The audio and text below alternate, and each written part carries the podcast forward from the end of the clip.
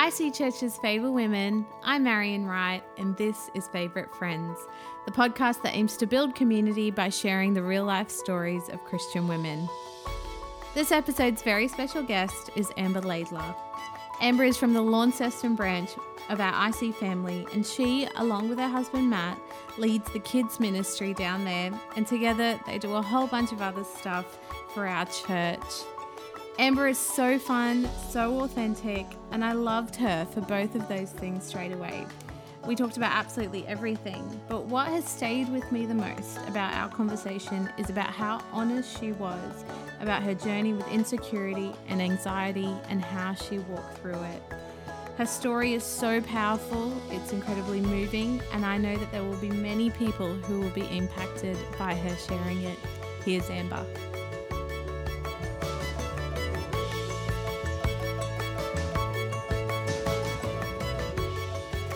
Welcome to the couch. Thank you. This is where we have been recording for the last few days. Honestly, because I feel like it's a bit more comfortable. I think it's fabulous that I you feel a bit it. more comfortable. That comes across. by my cushions and You we have nice. Oh, Kmart Kmart yes. cushions. Really? No way. Yeah. Yeah. But I had a block moment where I was in Kmart and I just found a space when I was trying all these cushions out. And Josh was like, What are you doing? I was like, pretending I'm on the block. And Yes. I've got a very important couch to, you know, decorate. Well, yeah, it's a studio couch now. So yeah, I did a like I was making the bed before we came away, and I did found myself doing a karate Yeah. chop in my pillow. 'Cause that's what you're like, hang on, supposed to do, what is this? You've you've learned from the block. I'm styling my bedroom. Um I'm very excited to have you here. I'm excited to be here. You've been in Brisbane for Um, 24 hours? Not, even. Yeah. No, And it's raining, it is. which is a bit of a letdown. Well, yeah, but it's warm rain. I love warm rain. That's It's really cool. But my hair's like doing the rain. fluffy thing. Yeah. Yeah. Welcome to our life. I I feel like I'm introducing you to the IC family, but that's not really true because, you know, you've got a campus in Launceston that knows you quite well. and so I think I'd like to start by I guess just having you tell us a bit about your life at the moment. Oh. So you're married I am. um, to Matt. yes. Um, Here's a dish. Yes. I don't know if I should No, be agreeing with that, you but I'm very happy that. you think that about your husband. I I, think do. my husband's a babe. It's great. and I'll make no comment on that. you don't need to. Um, but, but tell me about your kids, what you do with your life. Give us a sense of who you are. yeah. Oh Yeah. gosh, that's really tricky. I'll just tell you about what I do. Sure. So, yep, I am married to Matt. We're just about to celebrate our 12th anniversary, um, which is a big deal. We love. I, we don't care about birthdays Mm. or anything, but our anniversary, darn it, we're gonna celebrate. How do you celebrate? What we you always do? try and go away. Yeah. Always. So we're really lucky to have family. Yeah. Um, who will look after our kids. Yeah. Even if it's just one night, it'd be great if it was more. But we always we don't buy each other presents. We go, You go away. away. Yep. And That's have time cool. together. Yeah. And then we have to or sometimes we haven't been able to for whatever reason. So we definitely go out for dinner. And we have fun trying to remember what we did each anniversary. So now we're getting up like it's gonna be twelve that we have to remember what we did. Um, so I can remember the first couple, and then we struggle a bit in the middle there. Like, what did we do that year? Oh, that's right. We would we were moving to Perth that year, so we kind of had it as a road trip. But yeah, so anyway, Wow. That's cool. that's that little bit. Uh, I have we have three amazing kids. Sarah is seven, uh, Eden is five, and Adele is three. Is three girls? No, No, Eden's a boy. Eden's a boy. Yes, Yeah, yeah. cool. Common mistake. Not when you see him. He's definitely a boy's boy. But yeah, But it the is Eden one of boy. those names, right? Yeah. yeah, So it's E D A N, not Ah, E D E N. cool. So Yeah, boy cool. Eden. Yeah. Um, yeah, they are the just the best. Yeah. I mean, they can be little crappers as well, but Sure. um, they're fun, and I'm really enjoying them. Um, yeah, just this stage of life is really, really fun, really fun, and busy and exhausting, but fun. Um, and yeah, Matt and I are the kids pastors in Launceston. We've been doing that for a couple of years now, and that's also fun and exhausting and fun. Um, and Matt is the campus manager there, so we do a lot of church stuff. Is our life, um, which has its challenges, but is also really great, really great. Um, and I work a couple of days a week. I'm a support nurse for a cancer organisation. Um, so that is my adult life away from the kids, where I get to be an adult again um, and remember how to be an adult, which is hard sometimes. but yeah, that's that's me. That's and my life right now. That's cool. I got you to fill out some stuff for me before. did. Yeah, Did I- before we recorded. You did a great I job. I did it really late at night, so I'm. No, it was all oh, good stuff. Good, okay. So I'm gonna pull from some of it. Okay. Because I, Here we go. when I read some of it, I was like, oh gosh, I have to ask Amber about this. Oh, what did I, Um, write? I forgot what I wrote. You said that one of the most interesting things about you is your testimony. Yeah. So I want to start there. I want to start by talking about your testimony. But I grew up um, in a non Christian home. Um, I say that, but it looked like a Christian home. My parents are beautiful.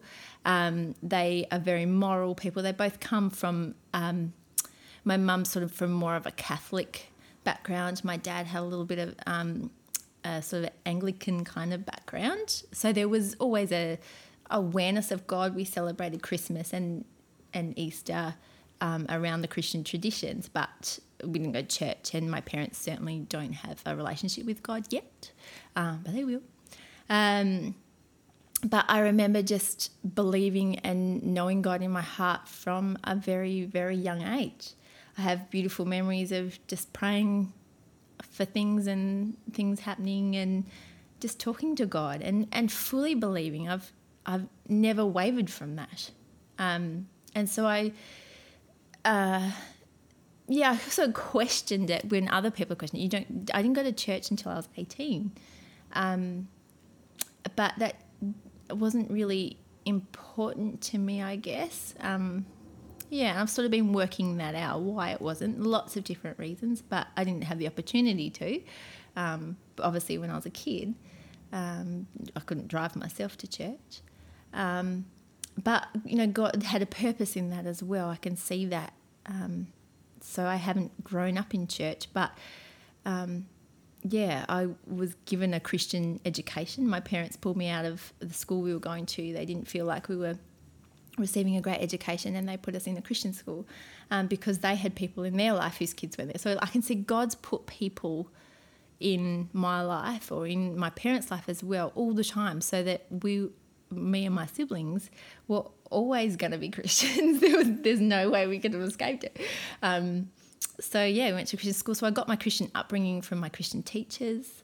I wouldn't say that the education was great there. Like, um, I shouldn't say what my school was, um, but I made beautiful Christian friends there, and the Christian teachers I know were praying um, for us. And so my my brother um, didn't become a Christian until he was an adult. He sort of didn't like. I think he he was a bit older than me, and he felt like there were Christian kids at our school, but they weren't really Christians, and, and that sort of turned him off um, Christianity. But as an adult, he gave his life to the Lord, and my sister, probably similar to me. Um, so we are all Christians, and yeah, mum and dad next. Um, What's your earliest memory of a God encounter or a moment with the Holy Spirit? Um, it seems really silly, but. We used to have this massive big box of Lego, huge, and I don't know how old I was. I, I don't know, but it's it's a moment that has really stuck with me. Um, and you'd be looking for a particular piece, and there's this big wooden box, and it'd make huge noise when you'd rattle the pieces around. I'm talking a lot of Lego, and you know, you'd want this one piece, this particular piece, and you could never ever find it. And my brother and I would stop and we would pray, like, Dear Lord, we really want to find a four by one in blue. You'd find it straight away, instantly. And you know, this wasn't just once. We'd do this all the time. I can see I've got this picture of myself. I'm looking down at my brother and I at this box, and we would just pray for these pieces, and every single time without fail, we would find the piece. Like it's and it's silly. No, it's so silly. But I remember moments like that in my own life. Yeah. Where I, I lost some keys. yeah, Um, and I knew I'd be in trouble with mum and dad. and I just remember praying and I found them. And you know, I'm sure there's a way to rationalize it, but I I remember being seven, you know, and Yeah. being so afraid and then saying, God, please, like, please Yeah. help me find these. that was me last week. I had literally lost my keys for a Yeah. week. Yeah. and I was Wow. like, okay, God, I need need my me." keys. Yeah, see, it transfers. It Yes, goes it does, and that. But I think that's it. Like Yeah. God proved Himself so trustworthy to me in in something so little and insignificant to me as an adult, but to as a ch- to me as a child, that was really important, and that has stuck with me. And like that's big stuff. Like it seems so little and silly, but that's the start of trusting and learning and knowing that God is going to come through straight away. Like straight away, He'd hear, not necessarily come straight away with what your answer. Um, but yeah, he's- Yeah. he's, proved Himself so faithful to me. later remind me to tell you about the story of losing my phone in India and getting it back because I remember lying in bed that night and God was like, Marion, if you ever doubted that I listen to you when you pray, Oh, wow. let tonight be. Yeah. And I was like, yeah, okay, okay, cool. All right, sorry. I will remind you. Yeah. I want to hear that. Yes. um, so what? So you went to church at eighteen. Yeah, when I moved out of home is when I started going to church. So, So, you took yourself to church. yeah, yeah, yeah. I was really excited about moving out of home. I had to move cities um, to go to university. Sure. And So you moved I- from Hobart. from Hobart to Launceston Right. for uni. Yep. Right. Um, where I was going to study architecture. Yeah. And for me, it was like, I, I think part of when I was, certainly when I was able to drive, I didn't go to church because I didn't want to um, upset my parents. And that sounds really funny to say out loud now because it was so ridiculous. They wouldn't have cared so much. Um, they have said things, little things along the way, but um, I think I was really fearful. Um, but also, by the same token, um, I I did sort of have a church. So my friend, when I was in high school, her parents were missionaries, and they'd come from the states. And um, her dad was a counselor, a Christian counselor, and so they were doing some work in Hobart, and and they were going to do a missions trip to Thailand. And my friend, I think more out of politeness, said, "Did you want to come along?" And I'm like, "Yes, I'm there. I'm coming." And, and it was, I don't think she was ready for that. And but yeah, so she invited me along to be part of this team, and I jumped at the chance. So I would have been about 16, I think. And so we had regular meetings in her home um, with a group that were going to Thailand, and that was my first experience of church. Apart from a few, like if I'd had a sleepover as a kid, um, I'd go to someone's church or something. But this was a church in their lounge room. We prayed together, we worshipped together, we did heaps of preparation before we went on this trip. And yeah, that was my first experience of church. And it was beautiful, and I loved that. And so, yeah, that kind of was a great introduction to what church to, should be. Um, yeah, because it was just a group of people who loved God, who had a, a common purpose, and we ate together. And yeah, it was cool. I think about that now. I'm like, thank you, God, that that was my first church experience because it didn't have any of the politics and other bits and pieces. It was uh, very casual, but yeah, like being in the upper room. Like we prayed and God moved and got words, and it was amazing. Yeah. And so you went from that to another church? Yeah, sorry. Yeah, so, tell me, um, I tell me forget your about that. yeah, so when I moved out of home, um, my friend had friends who went to a particular church in Launceston, and there were a couple of us from my year group who had to move to Launceston for various courses. So, um, yeah, my friend Tim just took me along to this particular church, and I loved it. I, it was fine. I finally felt free out from under my parents' home. Um, yeah, to be who I was meant to be and go to church and um, yeah, and that's I met Matt. Um, not at that church. He was at that church. I never saw him at that church because he was a naughty boy. Um, but that's where I met Matt. So and yeah, that's I've been in church ever since. And yeah, Tell me about what that freedom actually looked like for you. So you said that you loved it, you felt free to be yourself. Tell me like what that actually felt like for you. it was exciting and and I felt like I wasn't pretending or hiding my faith. Uh, I I think I thought I think I thought that was clever of me. Um, I think I thought I had to um, respect my parents, which which I do absolutely, and I thought by going to church was disrespecting them when I lived under their roof, which as I look back and go, it wasn't necessarily true, but at the same time, God's shown me that that my faith is so much more than church. Um, and so that was my time to then, um, yeah, go to church. I never hid it from them that I went to church, uh, but yeah.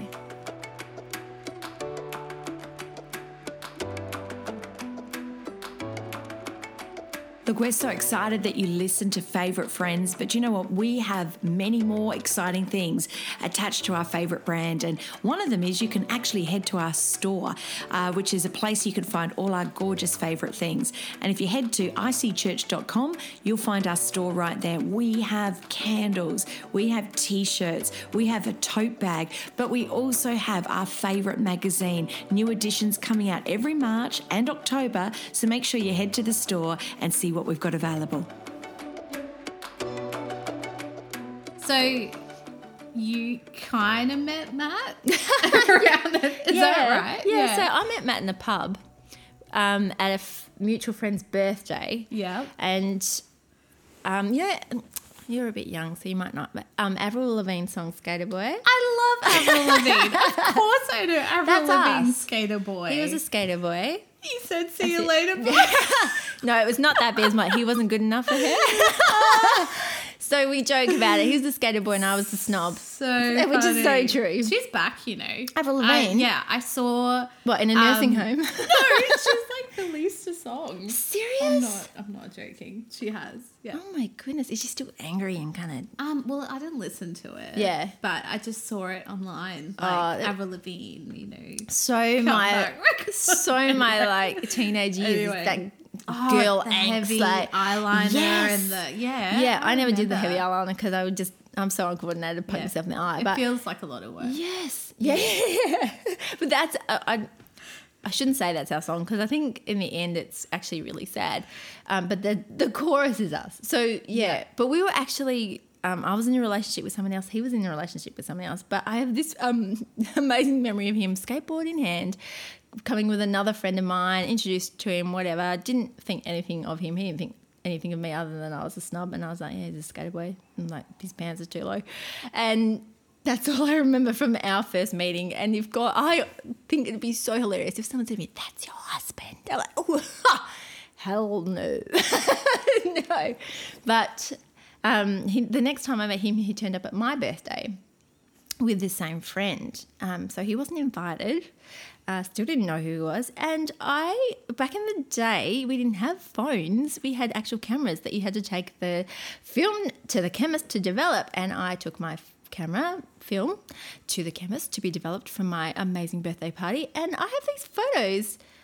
I probably shouldn't say this. Poor Matt. Sorry, mate. Um, these photos of this guy and my friend at the urinal, like pictures taken from behind. Yeah, gross, Ah. totally gross. And so my opinion of Matt was even more like, no, they like you couldn't. They were just standing but, there, like, but they'd taken a my photo in into the guy's Yeah, toilets. Exactly, this Yeah. strange guy. So yeah, yeah, you you're feeling me here. Yeah, totally. Um, so and like, as if you had control of what was on your. I mean, this morning at church, we took Amanda's camera and put a few photos yeah. like on it oh, for her, that's but so she could funny. them. Yeah, exactly. But I had to You take them to the chemist. You wouldn't have known. I Oh, know. how embarrassing. Yes, yeah, right. Exactly. So I get these back. Yeah. like, oh, who is this guy? Um, and we ended up um, playing our. There was a, or there still is a Christian basketball league in Launceston. Their own league. It's called the Baptist League. Yeah, really? it's oh, it's like quality. The only the if, if I tell you the best of the best players in there, will you think more of me? Well, sure, Yeah. but I wouldn't have You a clue. like- no, all the Launceston people would know. Like, yeah, I know. Anyway, it's, it's cool. So Yeah, we played. cool. Our church had a basketball team. Sure. And so Matt was um, on the guys' team. I was on the girls' team, and so we had to spend time together. And we got made the president and treasurer of this club. So we, yeah, we were forced to spend time together. And he, he, I didn't know it at the time, but he lived only a couple of doors up from me, um, in my little flat that I lived in when I was at uni. And so we would carpool because it just made sense. So we ended up spending heaps of time together, playing basketball and um, doing club stuff. And we just developed this really great relationship. And a friendship, not relationship, steady on Amber. Um, so in the consequence of that, um, he broke up with his girlfriend. I broke up with my boyfriend, not to do with each other, just that was the way of it. And I was determined that I was done with boys, um, and that the next person that I um, spent time with, like spent time with, dated. yes, Yeah. whatever. Yeah, I um, what. I wasn't going to go out with anyone until Yeah. it was it was going to be my husband. Yeah. Um, so Matt and I were just friends for a couple of years, um, which was great. Uh, he was my best friend. We just developed such a great, fun friendship. Although, when we would meet together in groups, we wouldn't even talk to each other. So we'd spend a lot of time alone together, just because we were sharing rides and whatever, and, and we'd hang out together. Just and it was so innocent and so lovely. It was. I think about that now, like spending alone time together. Oh my goodness, are you serious? Like no, we just talked. It was so cool. Um, that conversation is so powerful. though, yeah, right? yeah. Uh, I just, I'm so thankful we had that because it's been such a great um, platform for our marriage. We had such a good friendship. We knew each other really, really well when we got married. Um, but we'd just check in from time to time. Matt would say, Right, so what's happening here? We're great friends. We're really good friends. Like, okay, a few more months will go by. What's happening here? Yep, good friends. Great friends, aren't we? Great friends. Let there a little bit more time passed. Yep, good friends. And I brought a lot of hurts and um, other bits and pieces from my last relationship, and so I was very closed off to anything particularly deep. And and Matt was not um, what I imagined my husband would look like, not physically. I think Um, that's so real for so many women, though. Yeah. Right. Yeah. So I was very driven, knew exactly what I wanted. I had planned out my whole life, and that hadn't planned turned out to be. Matt, um, and I, I love him to pieces, and he knows all this, but he didn't know what he was doing with his life. Um, he didn't have a license. Well, he did have a license, but he didn't really drive when we first met. And I just thought that was ridiculous. Why wouldn't you want to be able to drive yourself wherever you want to go? Um, he just kind of had a little part time job. He skated everywhere. Um, yeah, he didn't want to go to university. That shocked me. Like, you, you should, you know, get a degree. Like, come on. Um, so for me, there was always this hesitation around anything further with him because he just wasn't going anywhere. That sounds so awful, and it just confirms I was an absolute snob.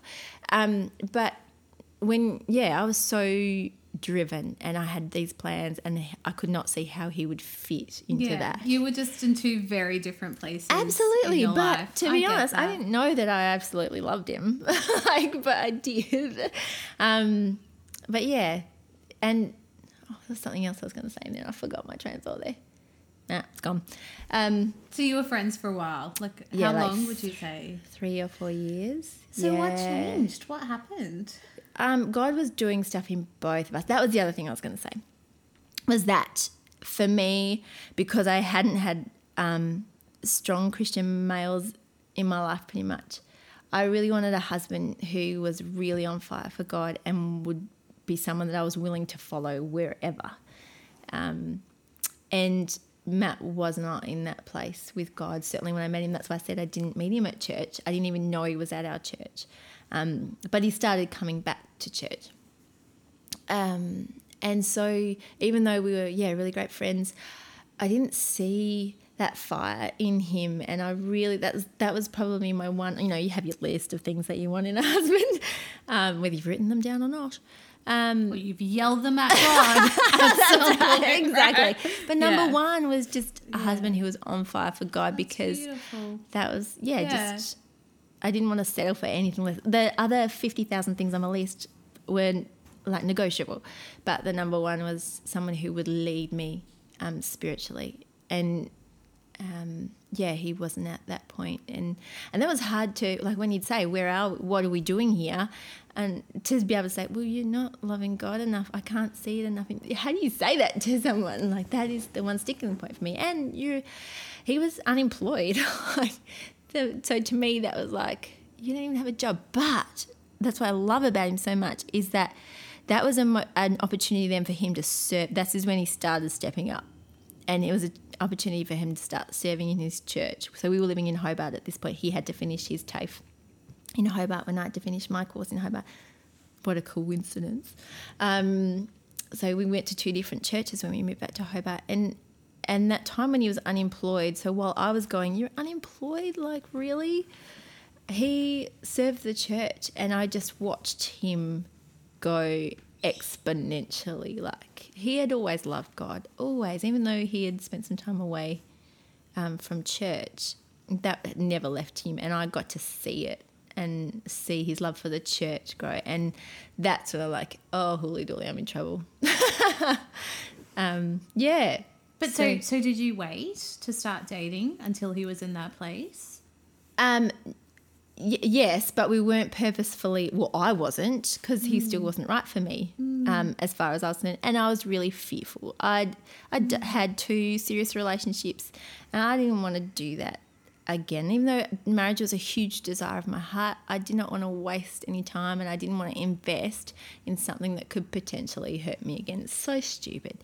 Um, That's not stupid. That's real though. Oh, right? yeah. Fear is real for yeah, people. fear is very real, I and that's that. like Yeah. that had been p- part of my life from very early on. So Yeah. I'd always held people at arm's length for sure.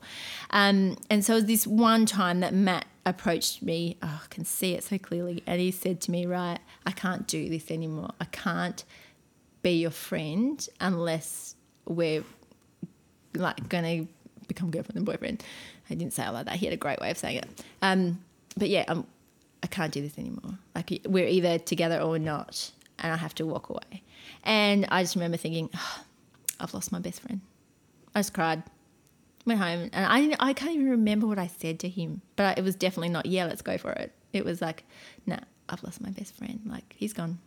Like and so it was only for my, well, it wasn't only for my best friend, but she kind of slapped me in the face, not literally, and just said, How would you feel if you saw him get married to someone else? And I went, Oh, I would hate her. no. I went, Oh, oh man, okay. Yep. So we started going out.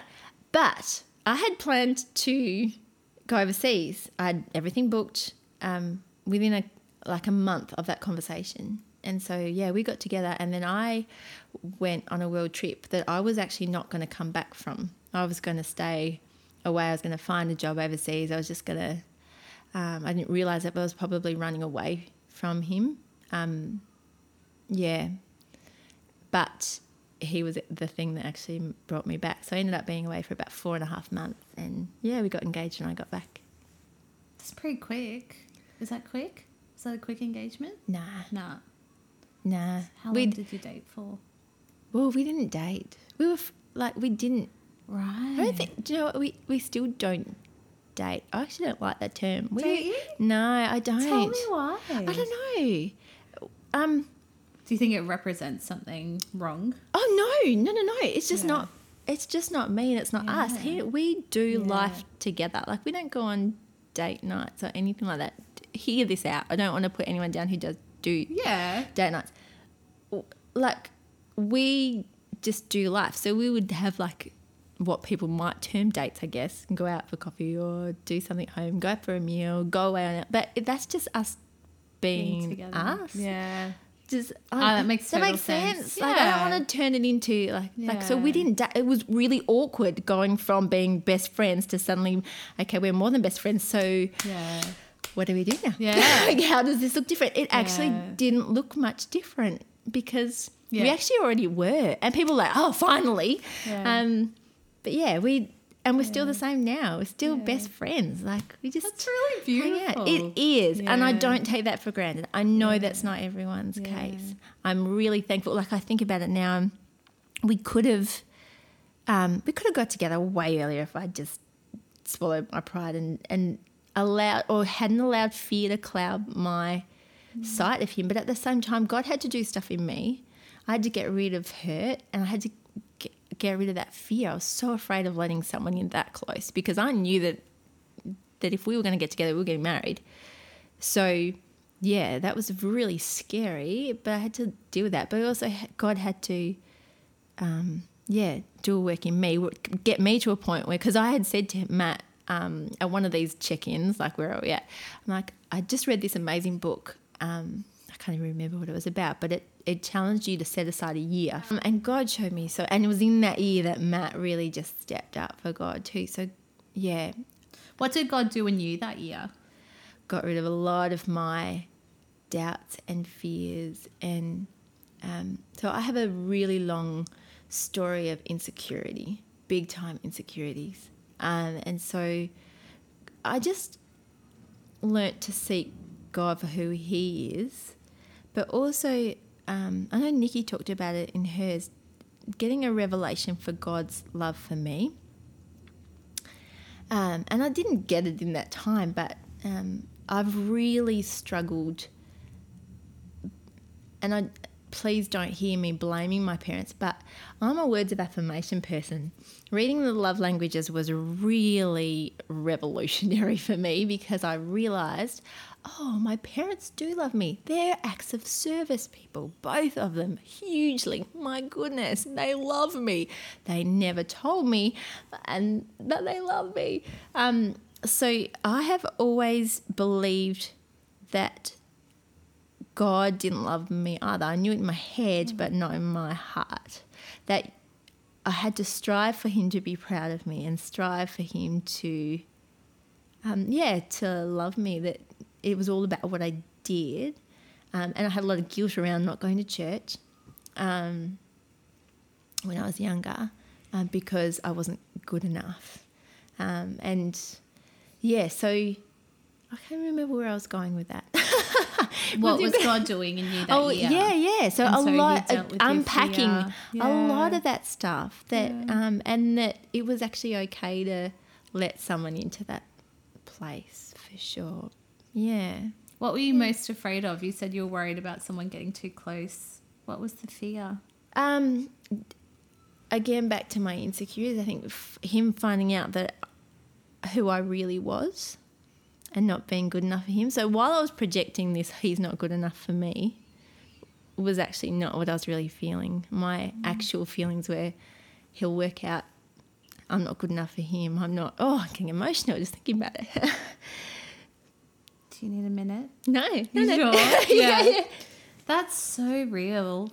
I think I went through the, the exact same thing because when you were saying that Matt gave you an ultimatum, Josh gave me one too. Really? Yeah, we, oh. I stuffed around. I was afraid. Yeah. And I I was like, and so the day that he rang me and said, "You're obviously not interested. You've told me numerous times that you're not.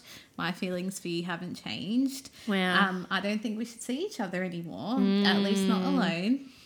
Did the nice guy, ah, honorable, oh, that is amazing, good Christian yeah. man. Like yeah. he was absolutely looking out for me and yeah. my heart and his heart. Yeah. And I said, yeah, if that's what you want to do, that's fine. Yeah. And I hung up the phone and I was in my car and I cried for 20 yes. minutes yes. because I was hopelessly in love with him. Yes. But way too afraid yeah. as well. And you know, yeah. You, you look back at it and go, what an idiot. Like you just couldn't say, but it's where you are in that moment. It's absolutely where you're in And I thank God, like for men like our husbands who would wait for us because so many men wouldn't. Like, honestly. I know the day I called him and he'd said he wasn't going to hang out with me anymore. And then when I rang him and said, "Hey, would you like to get a coffee?" and he was like, "Yeah, sure. When?" I was like, "Oh, thank you, God!" He hasn't, he hasn't gone too far. You yeah, know, yeah. I think oh, I I'm still so thank God for yeah. a man who is willing to wait for you. Like, you can buy a girl anything, whatever, but if you're willing to put your life on hold and the, your desires on hold for a person that's not giving you much back. When that's amazing. I know, and he persisted, and yeah. I think that there's yeah. also something in that that you know, God's yeah. even just recently when I was thinking about it, and God was like, "That's my love for you." Like that. Beautiful. I'm not. God is so amazing that He won't just force Himself on you. He goes, "I'm willing to wait for eternity for you." Like, um, I'm still here. You can push me away or you can be fearful of me, but you know, I'm here. I'm not going anywhere.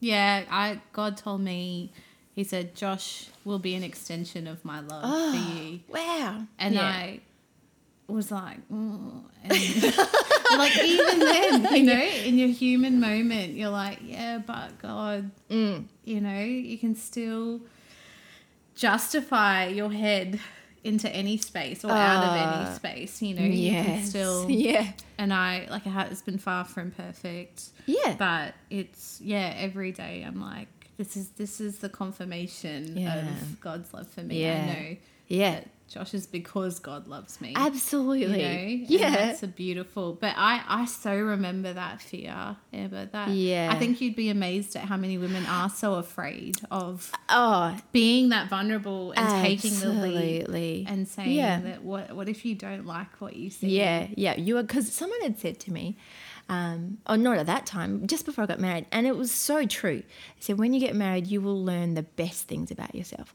and you will learn the worst things about yourself. I'm like, oh, I'm really willing to learn the best things about myself. I'm okay with that. But you do. You also learn the worst things about yourself, and that's what makes marriage so incredible because, um, like you actually love each other not just despite those things, you actually love those things about each other because they make you human and real, and they're the things that you see God working on together. And yeah, uh, it's incredible. yeah, But, But so the very thing you're yeah. afraid of, yeah. I'm afraid of you seeing me at my worst, and I'm very afraid of you seeing my vulnerable side, and and having to tell you the things that I've done in the past, and not knowing what your response is going to be to that. But they actually end up being strengths for you together.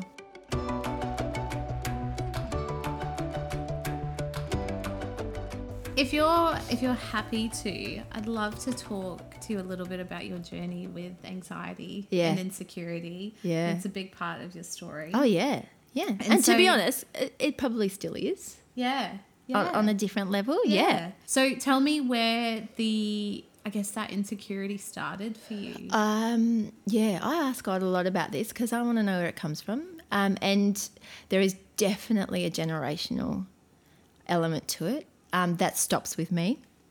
Uh, I'm very outspoken over what is passed on to my kids. It, my kids are not going to experience um, the anxiety and fear that I have. So that's declared over them quite constantly.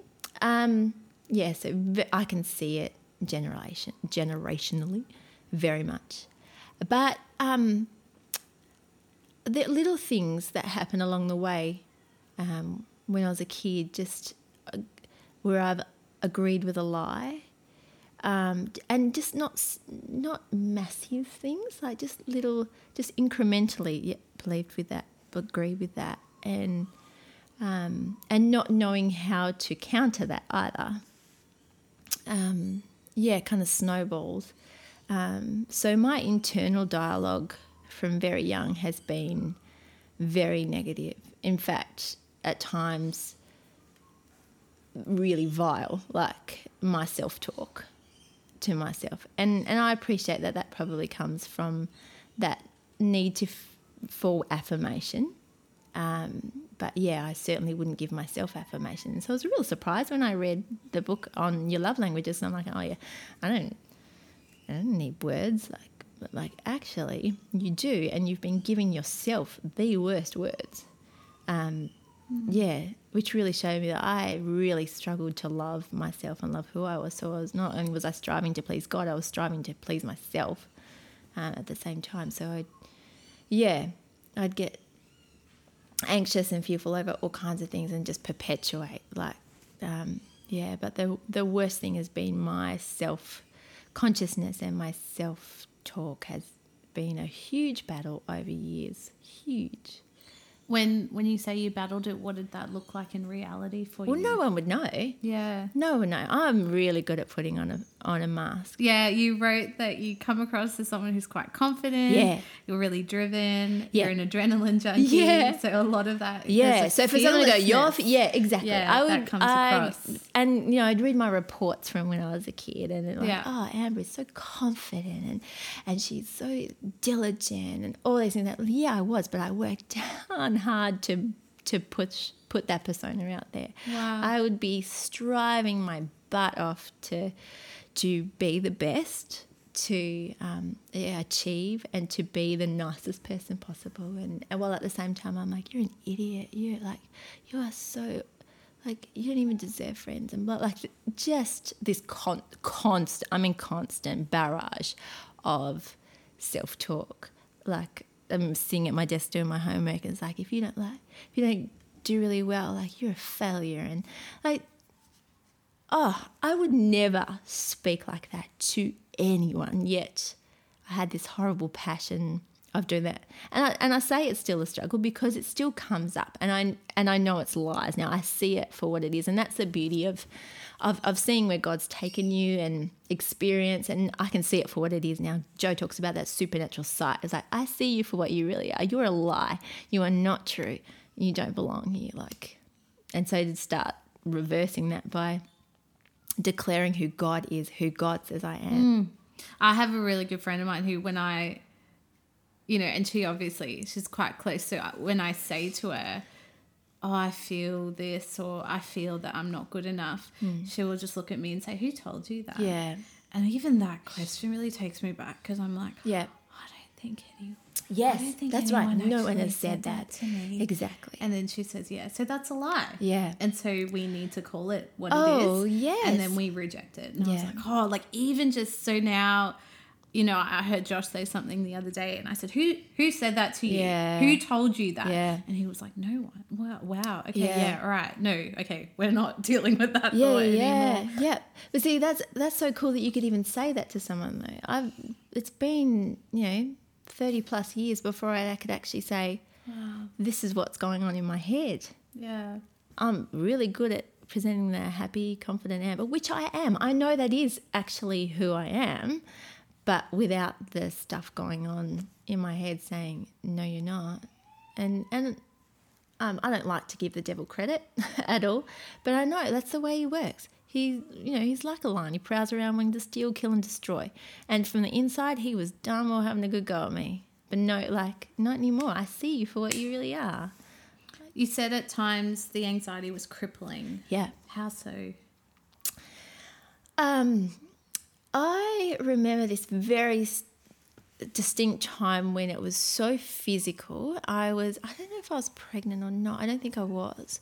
Um, so I was working at the children's hospital, and um, yeah, I it was just walking through this. I don't know why, and I don't know what prompted it, but there's so much fear and anxiety going on. And I would come home from work, and I would be convinced that I had overdosed a child, or I had given the wrong child the wrong chemotherapy, or like. And I would be, I'd be at work and I'd be triple checking. You know, you have to double check with someone everything that you're giving a kid, and but I'd be like, no, you didn't check it properly. You and so I was I was just stressed, absolutely stressed. I couldn't sleep, and I would have to ring the ward. Like I'd finish an, a, a late shift, and I'd be back on in the next morning, and I'd have to ring in the middle of the night because I couldn't sleep, and I'd be I'd make up an excuse like, oh, did I sign for this particular drug for this child just so I knew that that child was still alive because I had totally convinced myself that I had overdosed them and that they they were dead. um, and this one particular night, I was so anxious. I I physically it felt like someone had their hands around my chest and I could not breathe. It was like you you've killed a child. You've absolutely killed a child. And it was just yeah, so crippling.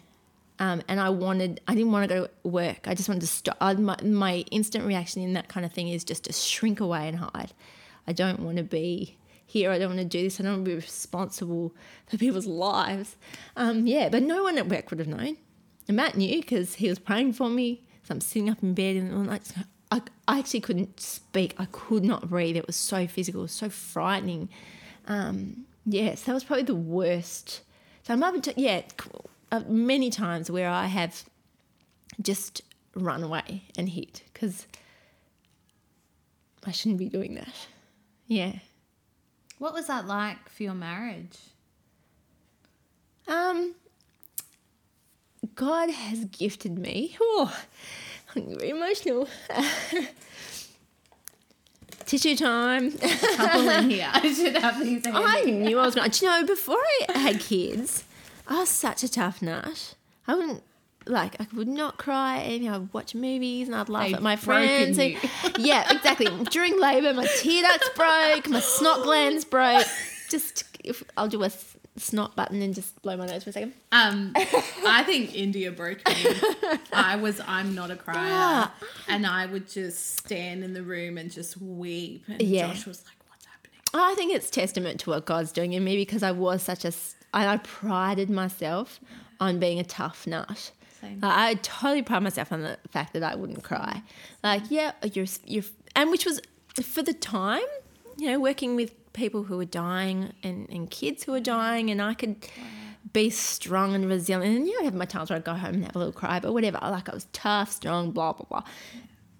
No, God has exposed me for who I really am, and I'm a crier. And that's a strength. oh, I maintain that your Yeah. vulnerability can be a strength. so yeah, these That's tears. beautiful. No, it is. Yeah, It's it is annoying. Now I sound ridiculous, No, nasally. fine. Did Um, you listen to the podcast I did with a cold? like, you're fine. Oh, I didn't even. If you hadn't said you had a cold start, it wouldn't have been noticed. Um, so awful. Yeah, no. The answer to that question is God gifted me with a man who was incredibly equipped to, um, to hold me in those times Beautiful. and not, um, not judge me.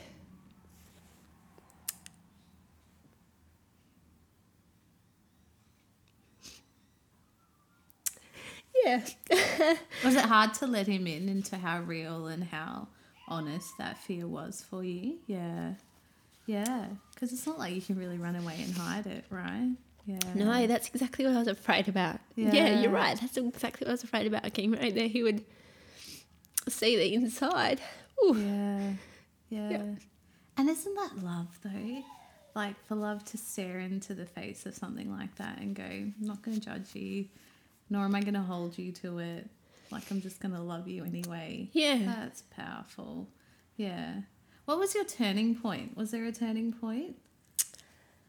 Yeah, that that moment um, when I couldn't breathe, when it was so physical, when I couldn't, um, I couldn't hide it inside. I think that was a real breaking point. Like, um, it probably showed me how how serious it actually was. And oh man, stop. Um, because I was I can't. Yeah, I can't remember if I was pregnant or not at the time, but um, realizing that that's the very opposite of what you want for your kids. Did you already have a kid? No, no, no. That, this was before kids. Yeah, Yeah. like to think if that was my child and that's how they thought about themselves.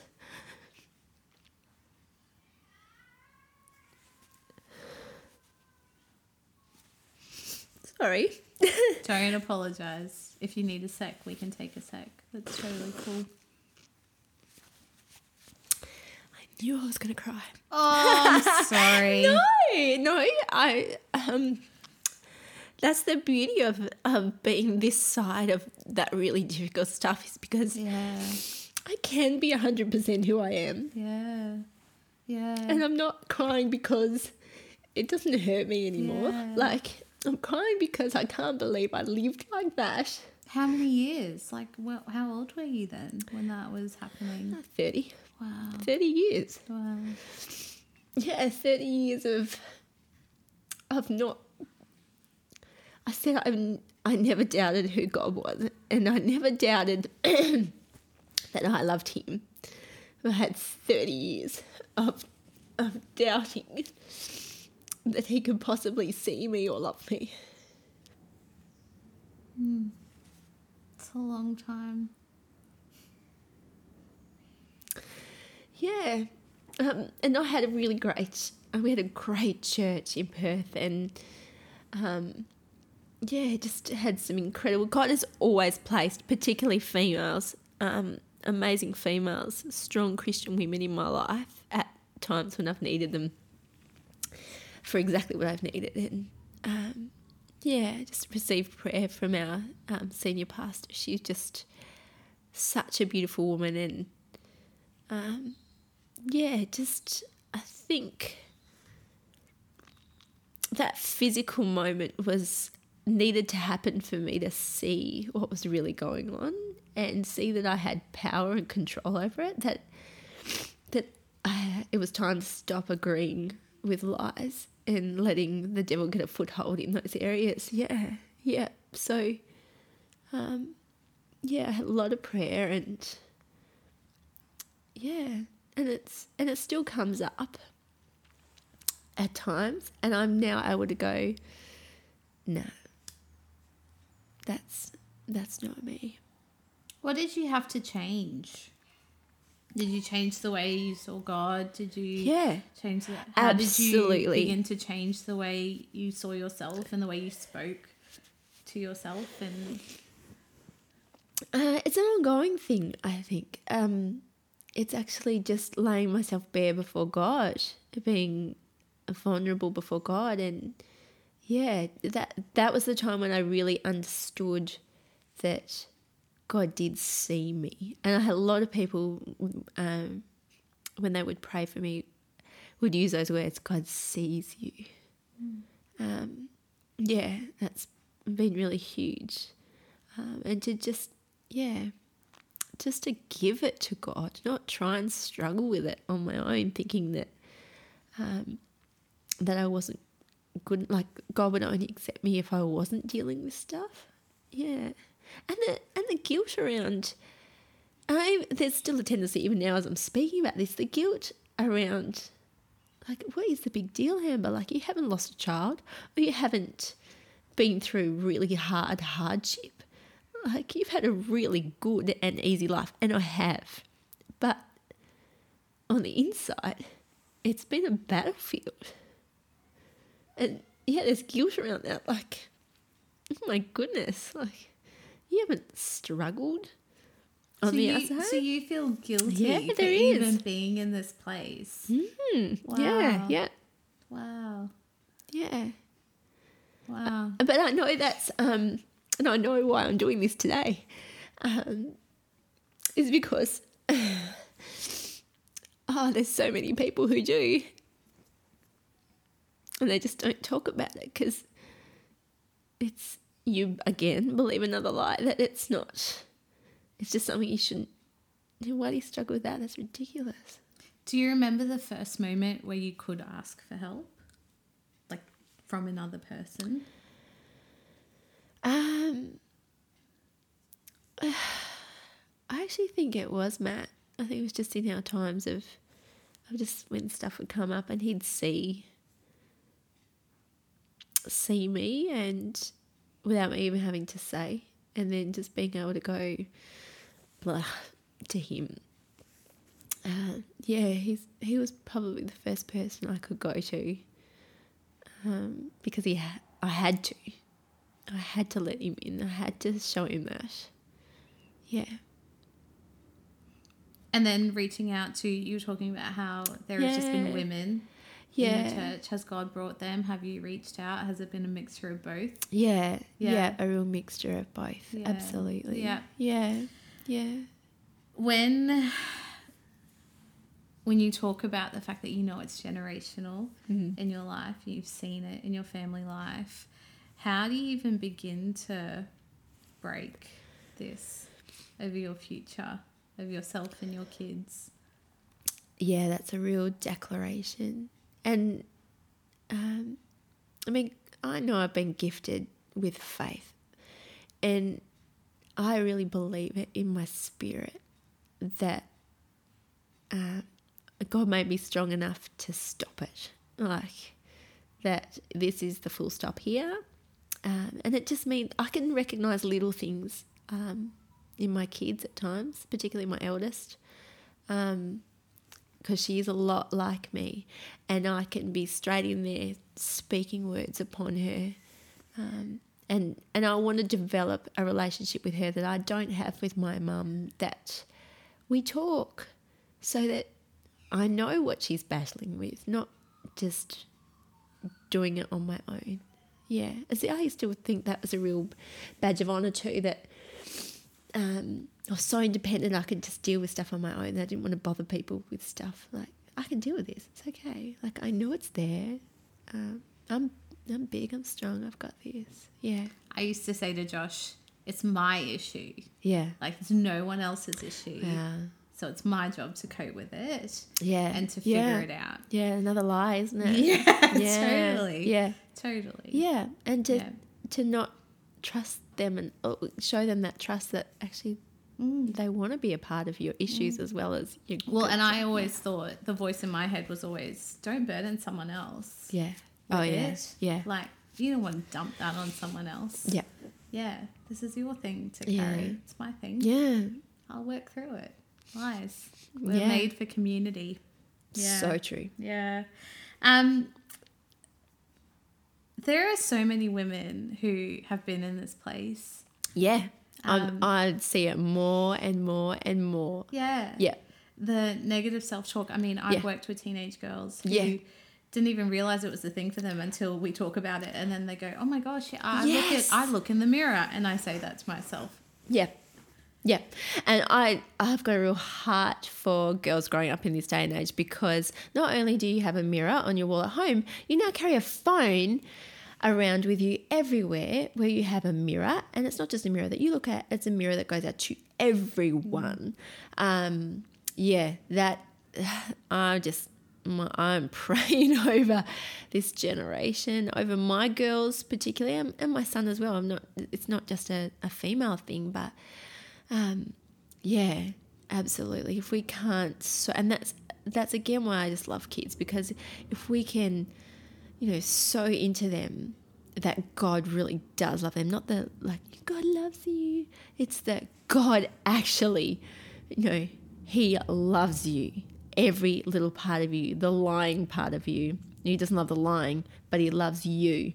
Like He loves you when you do this. He loves you when you do this. He doesn't like the behaviors, but He loves you, every part of you. And I've really seen that as a, like having kids, just how much I adore them, and they can be so naughty and they can backchat, but oh, I love them. Like they they get me teary and snotty. Goodness me, um, but you know that is God's love, and if if we can get that into kids, that understanding, that real understanding of who they are, their identity, really early on, then I can only hope and pray that that sticks with them as they go through their teen years and and into adult- and because we often associate this kind of stuff, this self esteem stuff, with teenagers, teenage girls, and you think, okay, now they grow out of that. Well, actually, you know what? I there are lots of women in their 60s, 70s I come across in my professional life who are still dealing with exactly the same stuff. It's just in a different scene, and in a different season. Man, I thought it was bad enough carrying it for 30 years, but I don't want to get to being a seven year old and still struggling looking in the mirror, still struggling to think that you're good enough for your husband, or still struggling to think you're good enough for an opportunity, or that, yeah, that you have to be the best for someone to like you. That's ridiculous. What would you say to a woman in that who finds themselves in a position like that middle of the night in Hmm. bed, can't breathe, suddenly realizing this is how bad it is? Yeah. What would you say to her? That's really, that's really hard. Really hard. You'd think I would know what to say, wouldn't you? Um, Well, no, like not necessarily. And, and look, I have had conversations. Um, I've had, God's brought women to me um, who have, you know, um, brought their story, and I'm able to go, I hear you. I know what you're going through. Um, and I, I think about what would I have listened to in that place um, because your own voice is really strong and you don't hear a lot of other voices that might be telling you contrary things. Like I know in our early stages of our marriage, I'd be like, I wouldn't think like Matt doesn't do this, Matt doesn't say this. And like, what was I miss? I was looking for this particular word that he would say to me, like "you're beautiful." Wouldn't hear it, but he was saying it in so many other different ways. But because he didn't say it in this particular way that I was yearning for, I should you never say it like that's not true. That's not true. Um, so what would I say to women? let go. Just let go. Um, and and find out who you are. Because while all that stuff's going on in your head, you just you're so confused about who you really are. Like you project one thing, you have this barrage of information about who you are from the inside, but yet what is the real you? And I think to do that you actually have to let go of everything. Um, let go of any sense that you have of yourself to then allow God to reveal who you are. Yeah. That's powerful. Isn't it? Yeah. I should write that down. I can email it back to you when I'm editing. no, I think, yeah, I've never, I haven't thought about that. Yeah. Um, but yeah, it, do, it it involves a real stripping back, real stripping back because you. I told you I was before I was um, working on a door when I was listening to one of the podcasts. I I love restoring furniture, um, and I, we took our back door off. We were renovating, and we were going to use it as our front door, but it, um, it's not going to work. But we're going to use it as a door in the rest of our house. And it's this cool like 1950s door. And I'm stripping back 50 years, 60 years of paint on this door. And God's speaking to me like, this is what I've done to you. Like stripping back all these, because I love, I'm bringing it back to its natural timber. And it's beautiful. It's raw and it's like, they had hideous colours on it, like fashions in like house trends. Questionable. like, Right, yeah. yeah. right, great. But, and it, um, I'm a bit of a purist, so I don't use chemicals on like chemicals paint strip and stuff. I did it all by hand, and and like muttering under my breath, I was like, "Why do I do this to myself? It's taking forever, and I'm getting blistered." And oh, um, it was like God was just revealing like this is what He's had to do with me because I'd put on all these layers. Um, of filters probably we would say but all these layers of who I was thought I was who I was projecting myself to be and and um, I've been in this very long journey of God taking those layers back and not chemically so they're all gone in one go it's been just he's been so gentle with me so gentle just layer by layer taking me back to how I was made originally like and how I think how I think originally like his thoughts for me not what people have put on me or what I more importantly what I've put on myself. Yeah that was a very powerful image wasn't it That was awesome. I can see it as you're talking about it. Yeah. That's very yeah powerful. so in so going back to your original question like women in that place it's about just yeah being willing to let go and it's fear that make, keeps you holding on it's fear who am i going to find if you take those layers back am i going to like the person that is there well, you know what yeah you will because it's who god made you and you'll find some really beautiful surprising things about yourself what have you found out about yourself? Oh, don't ask me that. I led that. I led into that myself, didn't I? Yeah, it Well done, very- Amber. Um, You took me let's do that straight there. Oh, I've learned some hard things about myself. Yeah, yeah. And that's just shown me how good God is. Um, because it's not me, it's God in me working despite, you know. Um, yeah, I've learned that things that I projected about myself, even though I didn't feel them, actually were true, but I've learnt them in a more pure sense. Um, I am fearless um, despite having a story of fear. Um, yeah, incredible things. God shows me something really interesting, actually. Um, this is probably has nothing to do with that question, but it's an interesting story. So when I was young, I have this amazing memory um, driving with my parents, in this quite remote part of Tassie, dirt road, you know, no one around, and it's dusk. And we came across this couple, um, a car on its roof over in this um, like ditch thing, um, and they um, were really badly injured. And this woman, um, she was had massive head injury. I say massive, it probably wasn't, but to my little person self, it was massive, and she was bleeding, and she looked hideous. And my dad pulls over, and, and we put them in the car, and we just have a little sedan, so it's me and my brother in the back with my mum. Um, so I sit on my mum's lap, and this lady's next to us, and the man's in the front. And all I remember is she was like almost zombie-like. Like, of course, looking back, she was in shock, um, but she was this almost lifeless woman. And I learned, mum and dad told me, like, oh, you know, when we talked about this story, they were on their honeymoon and they'd had this car accident.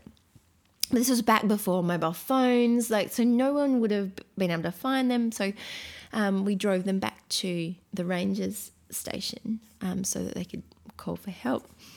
Um, but I remember this woman, she just looked like death, like bleeding, and she was not there. And from that point on, I would get really anxious and fearful if our car broke down, which it did often, or you know, I have very, very vivid memories of being in different situations and I would lose it um, as a little kid, mum said. Um, and she didn't make any connection to that. Um, and you know, I was praying about this one day, and God said to me, um, your parents are the Good Samaritans. I know I just lost it, absolutely cried, because for me, that was a really fearful moment. But God had never intended that for a fearful moment. I saw my parents in this most beautiful light. They could have just driven on. They could have. They could have. I think about it as a parent. Would I have wanted to put these two ghastly looking figures in the car with my kids and freak them out? But no, without question, they pulled over. They took these people and took them to help. And yeah, something that became a foothold for fear for me was actually something God intended to show me about my parents. But also, He showed me, He gave me a compa- like I didn't want to be a nurse. Um, I thought that was a ghastly job.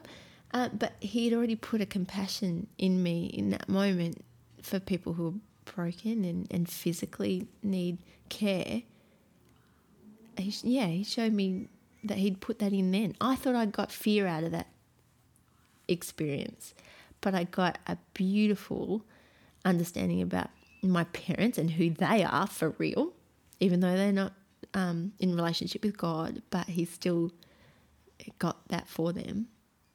And that, yeah, he'd placed a, a compassion in me for my nursing. Um, yeah, isn't that cool? That's perception is so powerful, Yeah. right? Yeah. And perspective Yeah. is so powerful. Yeah, so I'd encourage Yeah. anyone to like those moments from your childhood that are significant and stick out to you. Go, God, what was that about? Um, yeah, it's really cool. when when the fear and the insecurity rears its ugly head again, Yeah, where do you go to? I go straight to? God. Oh my goodness. What do you do? What does that look like? Oh, it could look like different things. It depends where I am. Sometimes like God, you just heard what's in my head. Like take that away. Other times it's like, okay, where do I go with this God? Or sometimes it's like out and out declaring in my bedroom really loud. Um, sometimes it's just shutting the door, having a good cry. Yeah, it's it's numerous different things depending on what it is. Other times like, yeah, gone. No. Thanks God. Thanks God I don't have to deal with that anymore. Yeah. How has this experience shaped the way you parent now? Oh, um, I look out for it in my kids. Um, and this is I'm going negatively first.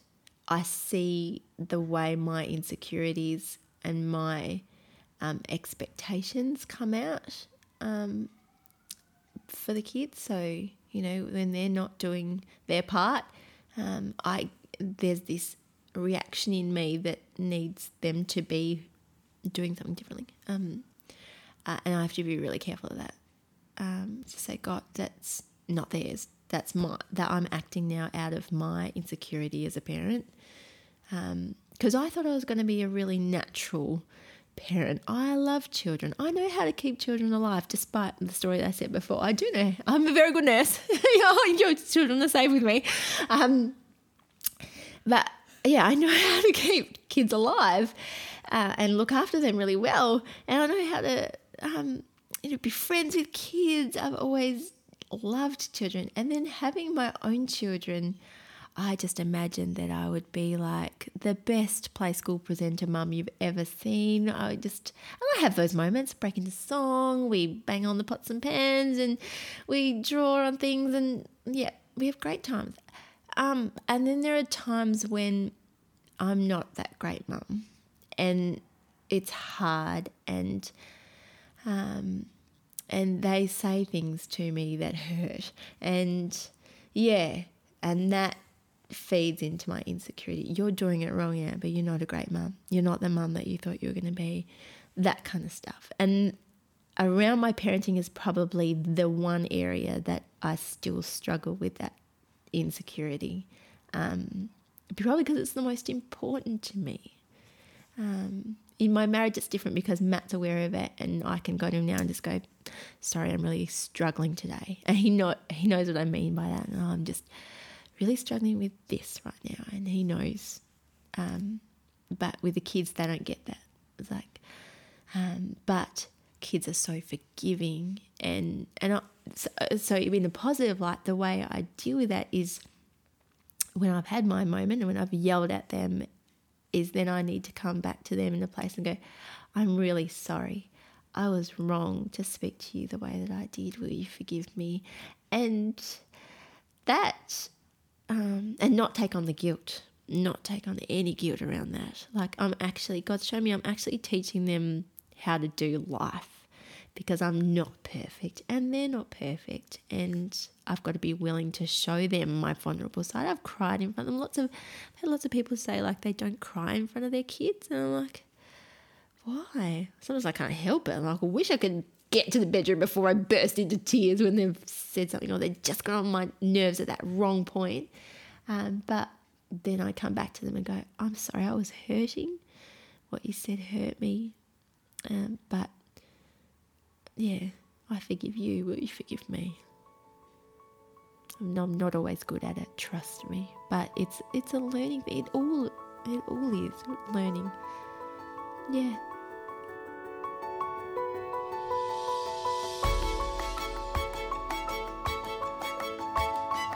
Thank you so much for listening. If you love Favorite Friends, make sure you share it with a friend and maybe even subscribe so that you know when our new episodes are out. You can find out more about us and our favorite magazine and everything else about Favor Women at icchurch.com, and I will see you next time. Bye.